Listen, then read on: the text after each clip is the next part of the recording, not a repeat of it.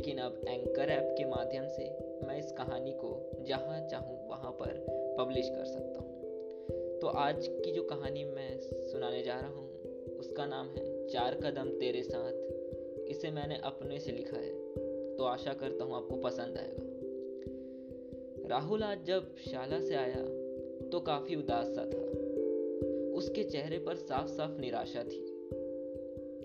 जब वह घर के भीतर आया तब मम्मी ने कहा, आ गया राहुल, जा, हाथ मुँह धो ले। आज तेरा मनपसंद खाना पकाया है। राहुल ने निर्भव भावना से कहा, नहीं, आज मन नहीं है। माँ काम में उलझी हुई थी, इसलिए उन्होंने गुस्से में कह दिया, तुझे नहीं खाना है तो मत खा। राहुल कपड़े बदलकर बिस्तर पर लेट गया और छुप छुप कर तकिए में आँसू बहाने लगा। माँ अपने काम पर व्यस्त रही।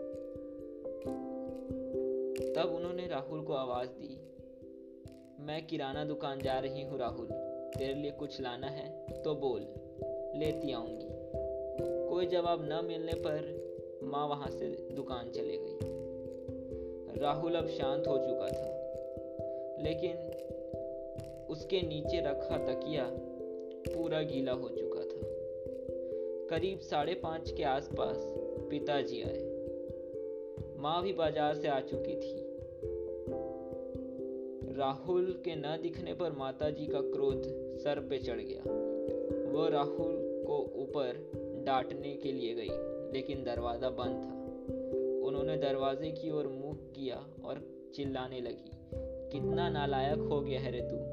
पिताजी घर आए, पानी भी नहीं दे सकता। पिताजी आ चुके थे। लेकिन फिर भी जवाब न मिलने पर वह चले गई। जब पिताजी ने यह सब सुना तो वह चिंतित हो उठे। वह सोचने लगे, अरे, आज ऐसा क्या हो गया? दिन भर तो हंसता गाता रहता है। पिताजी ने भारी आवाज़ में उसे नीचे बुलाया। राहुल, नीचे आओ। राहुल तुरंत मुँह होकर नीचे पहुँचा।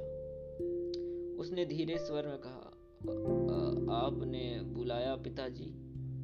पिताजी समझ चुके थे कि कुछ गड़बड़ है।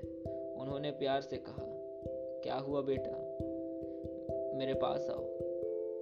बताओ तुम्हें क्या परेशानी है? ये ये ले लो, पानी पियो।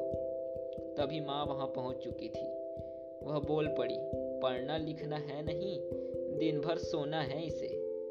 पिताजी ने समझाते हुए कहा, अरे, तुम यहाँ से जाओ। यह पिता और पुत्र की बातें हैं। तुम नहीं समझोगी। माता जाति क्या?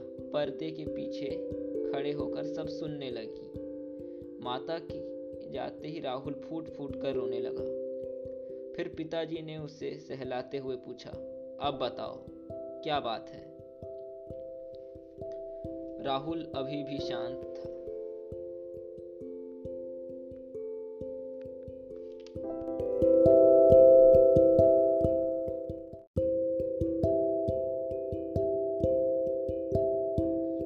फिर पिताजी ने उसे सहलाते हुए पूछा, क्या हुआ बेटा?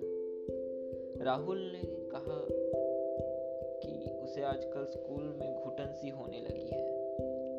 कोई उसका मित्र नहीं बनना चाहता। क्योंकि उसकी आवाज़ लड़कियों जैसी है। सब उसका मज़ाक उड़ाते हैं। यहाँ तक कि अध्यापक भी कुछ नहीं करते, ना बोलते। उसने सिसकते हुए कहा, उसे बहुत अकेलापन लगता है। उसने पिता की ओर मुँह किया और पूछते हुए कहा, मैं ऐसा क्यों हूँ? क्यों मुझसे कोई बात नहीं करता? मुझे बहुत अकेलापन लगता है ऐसे में। यह क्यों है? इसलिए क्योंकि मेरी आवाज़ लड़कियों से मिलती है, इसलिए। पर्दे के पीछे खड़ी माँ यह बात सुन रही थी। सुनते सुनते माँ का आग भी भर आया। पिताजी ने जब यह सुना तो उन्होंने कहा, बेटा, भले दुनिया तेरा मज़ाक उड़ा ले, पूरी दुनिया तेरे खिलाफ हो जाए। लेकिन जब तक तेरे माता पिता साथ रहेंगे, तू हमेशा कभी भी अकेला नहीं हो सकता। राहुल ने जब पिता की बात सुनी तो उसके अंदर हिम्मत आया और वह अपने पिता को धन्यवाद कर अपने कमरे में चले गया। अगले ही दिन राहुल का जन्मदिन था। राहुल आज बहुत खुश था। तो उसने अपने आसपास के पड़ोसियों को भी अपने जन्मदिन की न्योता दिया कि वो उसके आज इस अवसर पर शामिल हो। शाम का समय हो चुका था। घर सजा हुआ था। केक भी बस काटने की देरी थी, लेकिन मेहमान अभी तक नहीं आए। राहुल को लगने लगा था आठ बज चुके थे, लेकिन मेहमानों का नामो निशान भी नहीं था। पिताजी ने घड़ी देखते हुए कहा, लगता है वे नहीं आएँगे। कोई बात नहीं, हम अकेले ही काट लेंगे। क्यों राहुल? पिताजी ने पूछते हुए कहा। लेकिन राहुल का दिल अब पूरी तरह से टूट चुका था। उसे लगने लगा था कि कोई उससे प्यार नहीं करता। सब उससे उसका मज़ाक उड़ाते हैं। और वह अब रो, आँसू बहाते, रोते भी लगते अपने कमरे में चला गया। अगले दिन जब उसके माता पिता उसे मनाने के लिए कमरे में पहुँचे तो उन्होंने ये पाया कि राहुल की साँसें अब थम चुकी थी। बाजू में एक चिट्ठी भी थी।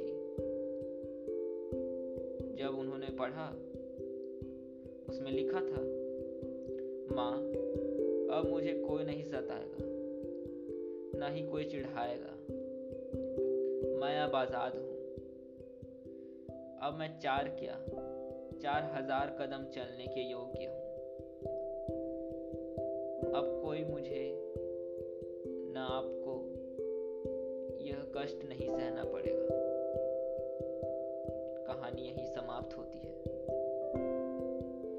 इस कहानी से हमें क्या सीखने मिलता है? हर कहानी कुछ कहती है, हर कहानी का एक संदेश होता है। इस कहानी से हमें यह सीखने मिलता है कि हम जो अच्छाइयाँ और बुराइयाँ करते हैं, लोगों के बारे में बात करते हैं, उसकी एक सीमा होती है। अगर हम वो सीमा पार कर देते हैं तो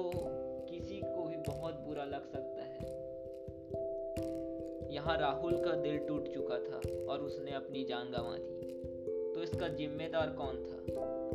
वह लोग थे जो उसके मज़ाक उड़ाते थे। वह लोग हैं जो उसके जन्मदिन के अवसर पर भी ना आ सके। ऐसा क्यों होता है कि हम किसी के कमज़ोरी का मज़ाक उड़ाते हैं? यह दुनिया सबको बराबर दृष्टि से देखती है। यहाँ पर कहानी का सीधा मैसेज यही था कि हम अपने आसपास देखें और किसी के कमज़ोरी का मज़ाक ना उड़ाएँ। हम उन्हें उसी तरह से देखें जैसे कि हम दूसरे इंसानों को देखते हैं।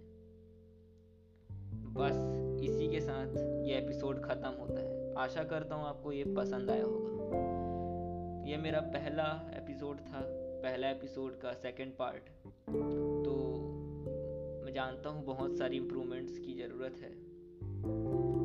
और मैं ऐसे करते रहूँगा। आप लोग का फीडबैक मिले तो।